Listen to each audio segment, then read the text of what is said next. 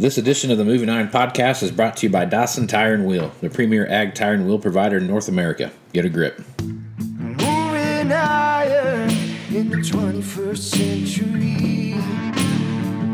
Hardworking people working hard for you and me. Moving iron time and time again.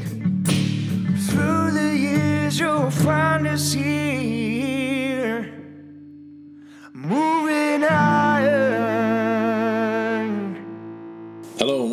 to Moving Iron Podcast number 105. On this episode, my guest is Luke Sullivan from Sullivan Auctioneers, and had the pleasure of having Luke and Dan and Matt Sullivan all out at the Moving Iron Summit here in Las Vegas. Uh, it's been a couple weeks ago now, and uh, wanted to reach back out to, to the fellows over there and, and see about having them come on and talk about what they see happen in the auction market. So, Luke, thanks for being on the podcast.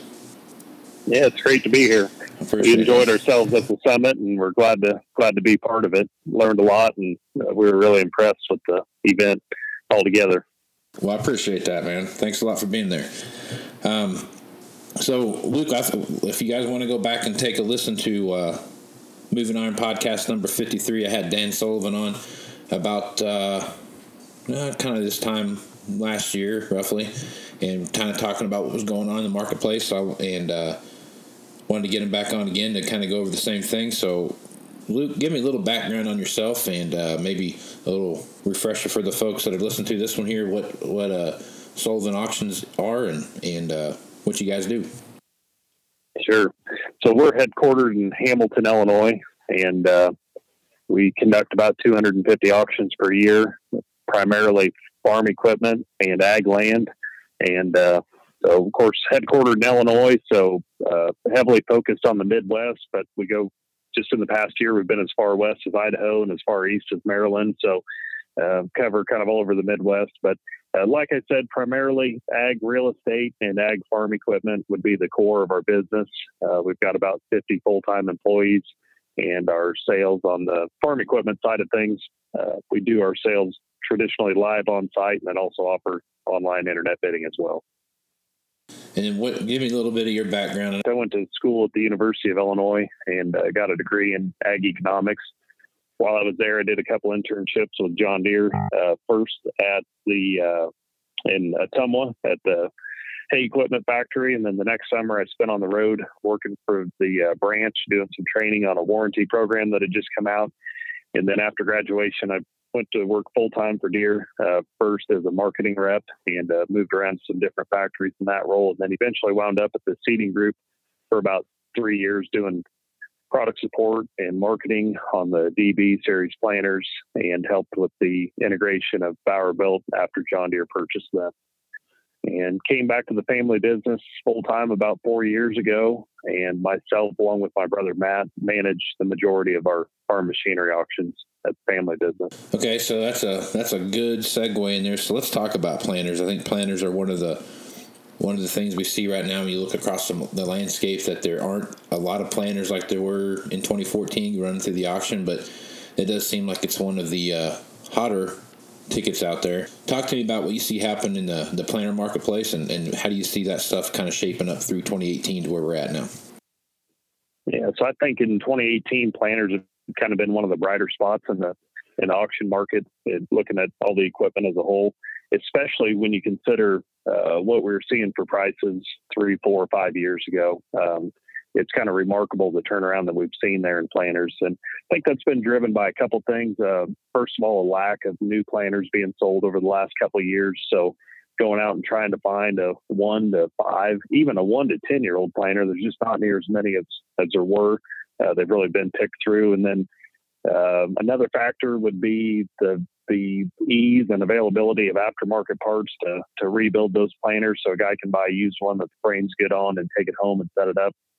Uh, you know exactly to his liking, uh, pr- pretty pretty simply and somewhat cost effective. And then uh, third, uh, this might be a little bit more regionalized of a trend, but we've certainly seen a increased uh, desire to get soybeans planted a little bit earlier than we have in the past. So uh, there's been a lot of chatter about guys looking at a second planter and and leave it strictly on soybeans and and not have to spend as much time switching back and forth uh, during the planting season.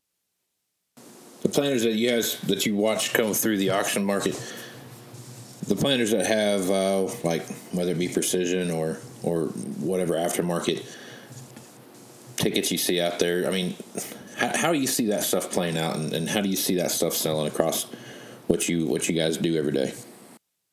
It's it's started to make a big difference. I'd say at this point, it's I don't know if the investment has quite paid quite pays for itself in terms of resale on a planter. Of course, that's not really what guys are worried about when they're putting those options on a planter, but they've come a long ways. For a while there, really not that long ago, maybe three, four, five years ago, a planter that was decked out with precision or you know John Deere retrofit kits, et cetera, didn't bring a whole lot more than one that was sitting right next to it that was just totally stock. And now those products have been out there long enough, and guys are getting more and more familiar with them. They're starting to pay for themselves. That that would be a stretch. I probably shouldn't say pay for themselves, but they're starting to you know show a little bit more value on the on the auction market than than what they did before. Do you see? Are you seeing customers when they show up? Are they uh, are they showing up because of that particular planter, and they want to look and maybe try to purchase that thing, or just watch how it sells? I mean, are, are they are those style of plan, planters starting to be a draw at your at your sales? Yeah, I'd, I'd say that they are. Uh, I think not that long ago, I think guys were were scared of them and didn't feel comfortable taking them home and learning how to use the system. But now that's what guys are looking for is a planter that's set up, you know, the way they want one. Row crop tractors right now. Um, I hear a lot of guys talking about they're starting to see some softness in that marketplace. Um, I can't really say that that we are. We're probably off a little bit from where we should be, but um, I, I, really think that we have uh, the opportunity to to sell some row crop tractors if we had the right ones. I guess let's put it that way. Um, what do you see in that marketplace, and, and how do you see uh, that kind of shaping up through what you through your end of the year run here? Yeah, I'd have to agree with your assessment there. We've we've had good strength in the row crop tractor market, uh, especially you know everybody likes to sell John Deere tractors, but we've had it's I'd say 2018 has been a really really good year to sell uh, row crop tractors of almost all age and, and vintage and and make. Um, we, we we've yeah I'd, I'd, call the row crop tractor market good to, to real good. What where do you see that? Uh, where's the hot spot at right now for you guys? Is it is it that high end horsepower tractor, that 300 to 400 horsepower row crop, or is it do you see more down the line a little bit, maybe into the the 250 range? I mean, where do you see that hot spot at? I'd say on on both ends of the spectrum. I guess sometimes the ones in the middle get a little bit lost in the shuffle. Uh, we will we have better luck like with an 8335R and an 8360R, uh, and then and then there's kind of a gap. Then we'll get along a little bit better with maybe like an 8235R, and some of the ones in the middle, they're your 295s and 310s. Sometimes are a little bit odd size for for some of the guys. So the hot spots I'd say would be the the you know the biggest ones and the smallest ones, and a, a, colder spot would be kind of in the middle there. Loader tractors have got to be a, a fairly sought after item right now. I think just because of the way the the, the cattle market's been, and, and there's probably some some money there um, that we that we don't see on the uh, row crop side of the business. So, how are those machines selling, and, and how do you feel like um, that overall marketplace is? I'd say it's been pretty consistent with the row crop market in 2018. We've had uh, we've seen pretty pretty strong prices across the board on loader tractors. Uh, of course, as long as they're front wheel assist, um, and certainly having a cab makes a big difference. But uh, yeah, I think between the uh, the cattle market and uh, just a wide buyer pool of people that are looking for for loader tractors, we've seen. I'd, I'd say similar. I'd say real good on the on the utility tractor side of things. Where do you see? What, so, what's the hot spot on that one? What what horsepower range are? Is it the 150 around there? Is that where you're seeing the most um, action at? Here and yeah, that's that that would maybe be a tad big in the Illinois, Iowa, Missouri part of the world where we're you know where I'm at on a daily basis. Um, the hot spot for us would probably be around 125 horse, uh, down to 100 So somewhere in there, your your medium size six and large, large, large five series tractors uh, would be a little bit more common around here. Probably the probably the two hot. If I was going to pick a loader tractor to sell tomorrow in our part of the world, it would either be a like a 6430 premium or a 6125R. Yeah, yeah. Those those 30 series are always was always a, a really good tractor. There's and they're still pretty sought after too. Uh, you know, you get you get plenty. Obviously, the price makes a difference, but I mean, you have a lot of guys looking Sure. out there at those 7230s and 7430s and those kind of things. You know, there's there's just plenty of, of action on those still. Yeah, I'd say comparatively they probably sell better uh, than a than a new one does, Yeah, at So- least in the auction. Yeah. I would I would agree with you. I mean, especially when you start looking at it's amazing how some of these tractors will come in with three or four or five thousand hours on them, and you watch them go across the auction, and they're selling they're selling for so much more than what I would anticipate them selling for, just Yeah. because of I think the death the death thing has a lot to do with some of that some of that that action that we see on those. And they're simple Yeah. and they're proven. They've they've been around for a while now, and they're still not really seeing very many problems with them, and they're easy to hop into and put it in gear and take off and go. Something something to be said about that when you're running a loader tractor. That's true. That's exactly true. Okay, so now we're gonna probably the the one area of concern that I have in in the marketplace, probably more than well, I have two areas of concern, and we're gonna hit them both. But one of them is the combine market. Um, I don't want to say that the combine market is in dire straits or bad, you know, bad jeopardy of going into something that's uh, some kind of spiral or something like that.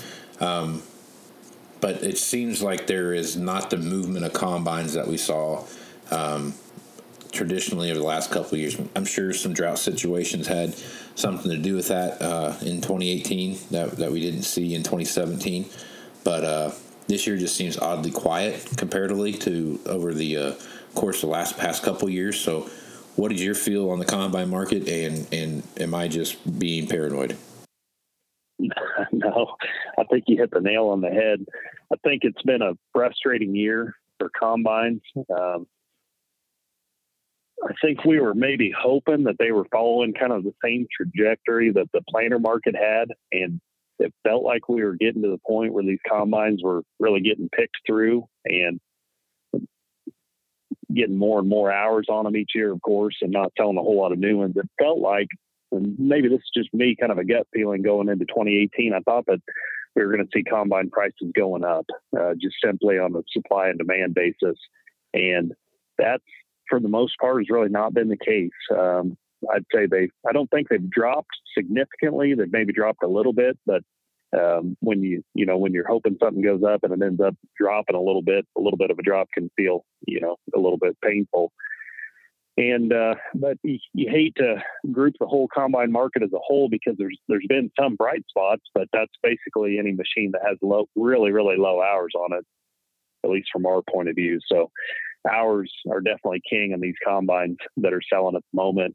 And then, you know, then after that, they're shopping by year and options and how they're set up. Right now, when I watch the auctions and, I, and I'm and I'm looking at that machine it's got 500 or less separator hours on it, um, the values are strong. I mean, there's some strong values out Yeah. there on those on those machines.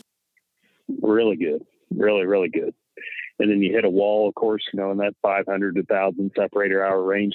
That's those are I'd call those good. Um, really can't complain too much about those combines. But then you get in that 1,000 to 1,500 separator hour range, and it's it's dicey. It's uh, really really hard to appraise what those combines are going to bring. Yeah, it, it's really who shows up that day and who really wants that machine. Um, it's a it's a tough one. It just the the fall off between you know where they're at on the on the, the short end of the hours compared to where they're at on the long. It's just it is such a, a, a wide swing that Yeah. it's just hard to guess where that's at. No, and you can't you can't just put a dollar on the separator hours and then adjust it and say, okay, here's my appraisal for this combine. That's that's not really how it works at the moment. Yeah. So it's uh, it's it's tough to uh, to predict what these combines are going to do, and you know, don't don't have a real good uh, idea of where we're going next year in 2019. So Yeah. it's going to be interesting to to see how the rest of 2018 shapes up, and then where we go from there. I think, especially when you're looking at combines, 2018 and 2019 to me are going to be very. Um, I think there's going to be more more machines sold in this last quarter going into 2019 than there were sold at the first three quarters of the year. And the reason for that is I really think guys have just ran the proverbial wheels off their machines now, and, and they, they've they've used up they, they've kind of passed the line of diminishing returns. Um, is it worth them going back in and reconditioning that machine up, or is it better to go find something that's in a little better shape and, and start over again? Uh, you've you've seen the same thing with the guys you're you're working with on the auction side. Yeah, I think that's exactly right. I think that's what we thought was going to happen here in 2018, and and some of these, you know, neat kind of middle of the road combines that we thought were maybe going to go up in price backed off or stayed where they were. I think guys held off and maybe bought one of those and added a added a second combine instead of trading in on a new one or you know went ahead and spent a little bit more money on theirs and kind of got through this year. But here at some point, um, yeah, I, I I know exactly what you're saying. I think guys are going to have to kind of bite the bullet and go ahead and make a pretty serious upgrade on their combine. Yeah, I think it's just. I mean, we're, we've sold more equipment this year than we did last year, um, and it's not because there's a lot of money in the marketplace. You know what I mean? So it's, it's they're, they're all updating updating the stuff that they've they've fixed out, you know, fixed and kind of held Yep. together over the last three or four years. Yep, exactly. What would be your opinion of the overall number of combines on the marketplace? And what I'm getting at there is, do you feel like there is still a, a heavy amount of, of supply compared to demand, or do you feel like there is that that's, that that supply has um, dwindled enough to where that what we're seeing now is not necessarily a, a lull in the overall buying habit or I'm sorry, the lull's not from a supply and demand thing where guys are just waiting to see what happens. It's more of a let me see how much money I get, and then we're going to come buy a combine. I mean, what's your what's your Yeah. take on that? Yeah, that's a that's a good question. It's a tough question to answer. Kind of going back to the hours a little bit. I mean, if you look at the supply and demand based on hours, uh, you know, certainly the supply is you know, lower than the demand. Um, if you're looking at, but I guess if I was going to say the combine market as a whole, there's probably still a little bit. It, it, this, course, talking about used combines and what we're seeing on the on the auction side of things. I think that the supply is still a little bit greater than the demand, Yeah, and I think that's why we haven't haven't seen an uptick in combine prices in 2018. and I, I would I would agree with that. And another part that I'm, that I'm starting to get concerned about the combine marketplace and, and tractors and everybody the same way, but the price of uh, used ones compared to new ones. You know, Yeah. these Yeah. we're looking at three hundred fifty thousand dollar, three hundred eighty thousand dollar used combines. Um, I've even seen some four hundred thousand dollar ones priced out there. Um, you're, you're starting to get up there where the dollar value is high enough that the percentages are, are still, you know, for ten percent more, I can go buy a new one type of mentality, or whatever whatever the mindset is. But you're looking at fifty or sixty thousand bucks on some of these af- after you get the uh, the heads and everything figured into the deal. So there's Yep. that's got to be weighing on some guys' mind when they're when they come to these auctions about driving that price, the auction value anyway, driving that price of if I can buy a two year old one for this and nuts and, and just a few dollars more mentality wise, I can go get into a new one. Have you had any conversations with folks like that about that? Yes, um, we what what I kept hearing over and over again this summer as we were selling combines was just that you know guys saying this I don't know what to do here. Should I spend one hundred and twenty five thousand dollars to trade combines, or should I spend one hundred and twenty five thousand dollars to pick up a used six seventy? Right. and you know which which one am I going to be better off with this fall, and which one am I going to be better off with a year from now or two years from now? Which option that I make? And guys are were really struggling with you know trying to decide what the best option was, and uh, we saw people go both ways. Some people showed up and bought combines at auction, and some people were there at the auction a week later and said, I went ahead and ordered a new combine. So uh, it's it's a, just a kind of an odd scenario to, to be in. Guys have never really been looking at combine numbers, you know, with that drastic of a difference. Um, you know, between trading and maybe going out and buying a second machine. Yeah, I know what you mean. it, it is. It's a, it's a very. It's such a, a, a, balancing act when you start looking at, at how it affects cash flow, and that and that's what they're all. Yep. Every one of them are, are, weighing that more now than they've ever had, probably even during the downturn. Um, exactly. Because I just think a lot of these guys, when it, when you start looking at what they've done over the past five years, how leasing's come into play and, and how all that's played into that. There's they they've scraped together what they could scrape together for as long as they can, and now we're. I just think 18 was one of those years we'll look back on as, as probably one of the tougher years during the downturn. Agreed. Agreed. Just because we're enough years into this downturn that it feels like it's going to have to turn around at some point.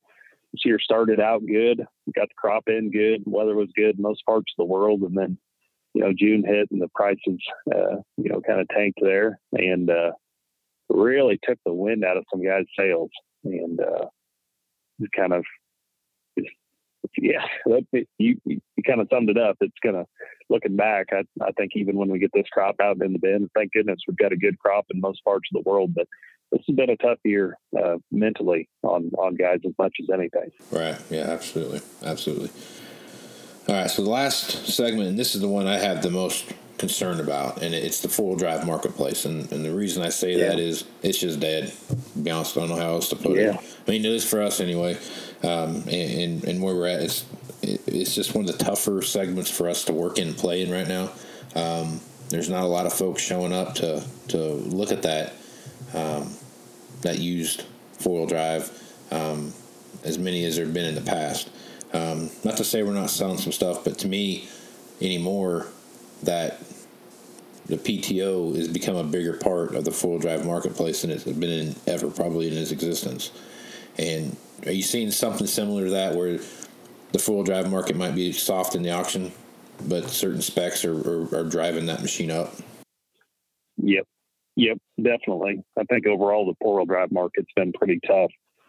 Um, and I'm sure there's sure there's a lot of factors out there, but uh, you know, just just uh, there's a lot of a lot of competition in that market. You know, between the two tracks versus four tracks versus wheeled machines versus your low sidewall tires. There's it kind of feels like it's a little bit flooded at the at the at the moment, and uh, guys have a lot of different avenues they can take. But yeah, the the traditional four wheel drive tractors without a PTO have been hit pretty hard this year. Um, it, I don't. It'd be hard to put a percentage on there, but it's noticeable drop in the in the wheeled four wheel drive market.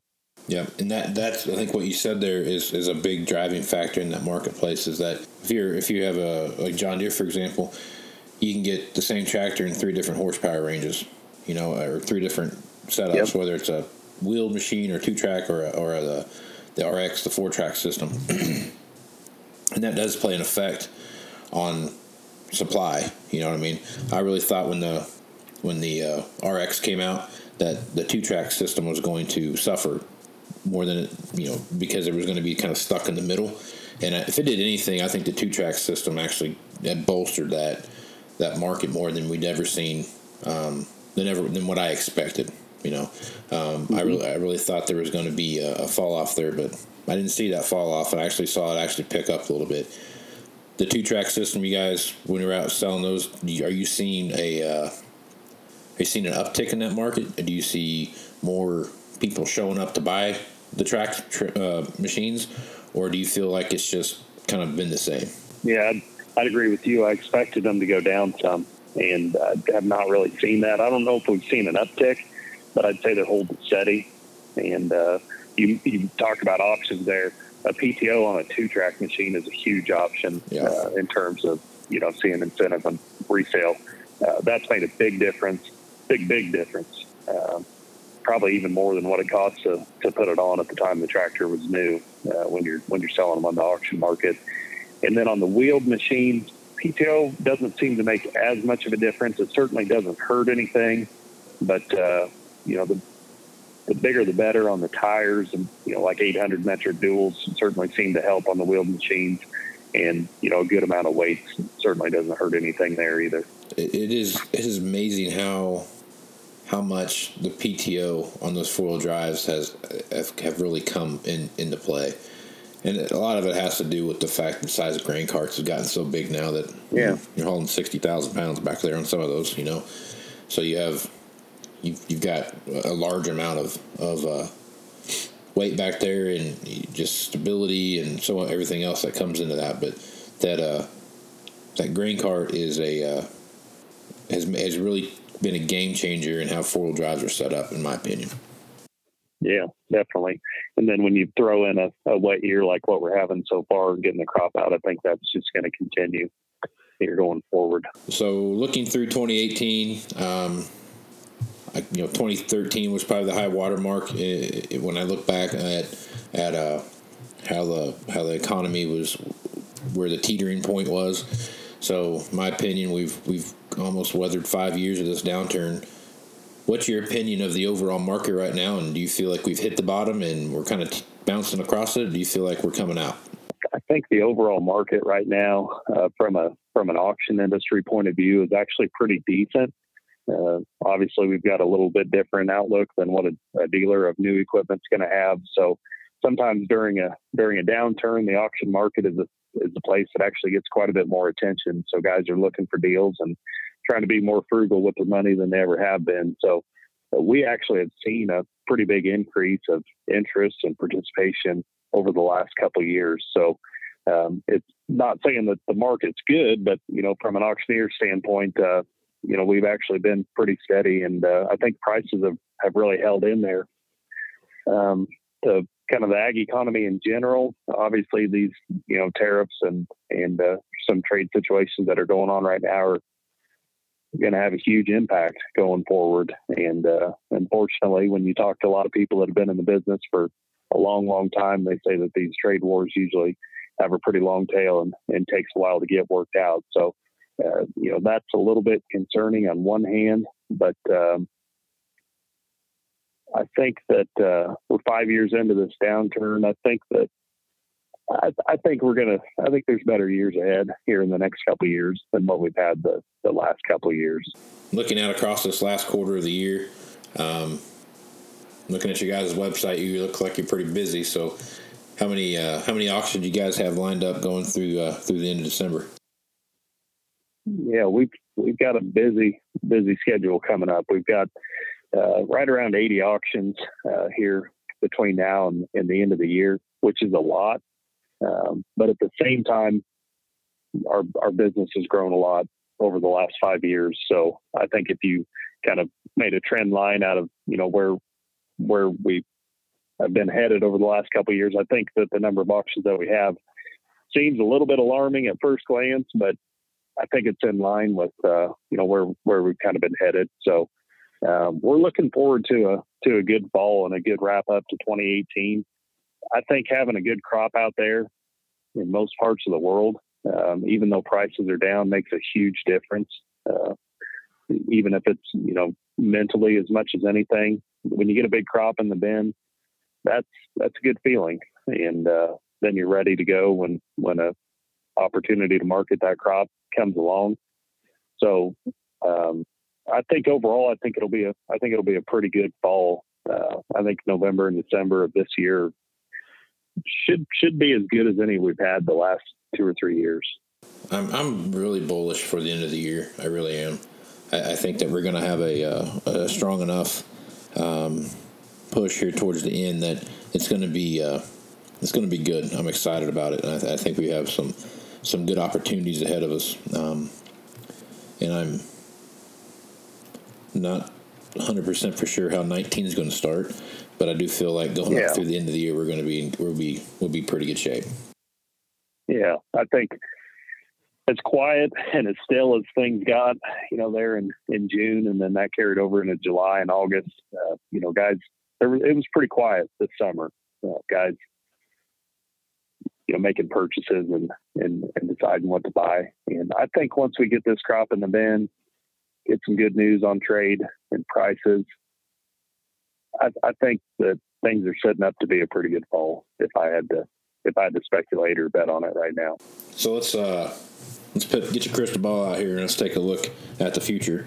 Um, where do you think the auction market's going to be at in five years? And not values or anything like that, but how do you think how do you think the ever expanding role of auctions are going to continue to play in the uh, in the ag industry over the next five years?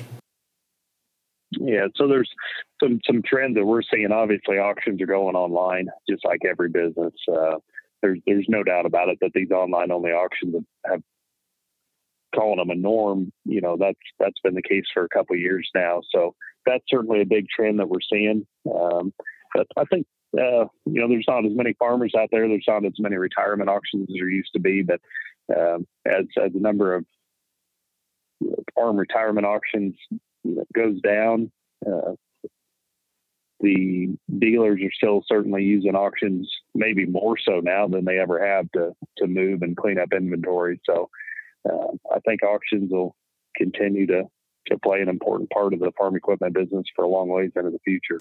Yep. I think they're going to be. Uh, I really think the auction marketplace. I think I think the ag equipment industry is, is really headed to a uh, very much like a like a like a construction market. I guess if if, if I can if I can use that term. Um, yeah. Where where the auction is going to play a bigger part of the everyday role of what you see happening out there uh, on the on the uh, overall values of machinery. I think it's going to be a and it's going to take, you know, obviously it'll take more than just um, a few years for that to happen. It's going to be, you know, 10 or 10 years down the road, and we're going to start seeing that. But I think as you look across the landscape now, more and more of, of everything that you see, there it's starting to head that direction, slowly but surely every day. So. Yep. There's there's new price, and then there's auction price, and mm-hmm. the auction items are kind of like a currency. You know, they kind of go up and down, but everybody kind of knows what a in the future. I know what you're saying in, in terms of like the construction side of things. You, know, you can you can look up a D6 dozer and have a pretty good idea uh, just based on the year and the hours uh, what it's worth. And I, I, know exactly what you're saying. I think that's kind of starting to be a trend yeah. on the farm equipment side of things as well. I think in a few years you'll be able to to look up 8335Rs and, and just know what one's worth on the auction market. Well, Luke, I think looking over my list here, I've covered everything that I want to cover with you here. So, is there anything else you want to throw out there before we shut it down? No, I think that's that's a pretty good wrap. That's uh, covered a lot of topics today, but uh, it's always good to sit down and, and talk with other people about what they're seeing in the in the farm equipment industry as well. Yeah, no, I, I, I love doing that. So, Luke, if guys want to get a hold of uh, Sullivan Auctions, how would they do that? Yeah, the easiest way would be to go to our website, sullivanauctioneers.com. And uh, you can get contact information for any of us on there. Right on. Well, Luke, I appreciate you being on the podcast, and uh, I'll uh, give you guys a shout here maybe uh, first of the year, and we can see how the end of the year ended up for everybody. Yeah, that sounds good. Thanks for having us on today, and thanks for everything you're doing for equipment dealers everywhere. Well, I appreciate that, Luke. So, uh, till next time, have a good one. We'll talk to you then. Sounds good. Thank you. Well, that's going to do it for this edition of the Moving Iron Podcast. I'd like to thank Luke for being a guest in this episode. Remember, if you want to continue any of these conversations, you can hit me up on Facebook, Twitter, or Instagram at Moving Iron LLC. You can also send me an email at Moving Iron Podcast at movingironpodcast.com. You can also visit the Moving Iron Podcast YouTube channel. Here you can find Morning Market Roundup with Chip Nellinger and Tax Moves with Glenn Birnbaum. Please visit movingironllc.com. Here you can find information for the 2019 Moving Iron Summit in Nashville, Tennessee, past and current episodes of Moving Iron Podcast, and articles from Moving Iron Blog. If you'd like to support the podcast, you can leave a review and subscribe at your favorite podcasting platform. You can also find this podcast on iTunes, Google Play, Stitcher Radio, TuneIn Radio, and SoundCloud. So until next time, let's go move some iron. This is Casey Seymour, out. Moving iron in the 21st century people working hard for you and me. Moving higher, time and time again. Through the years, you'll find us here. Moving higher.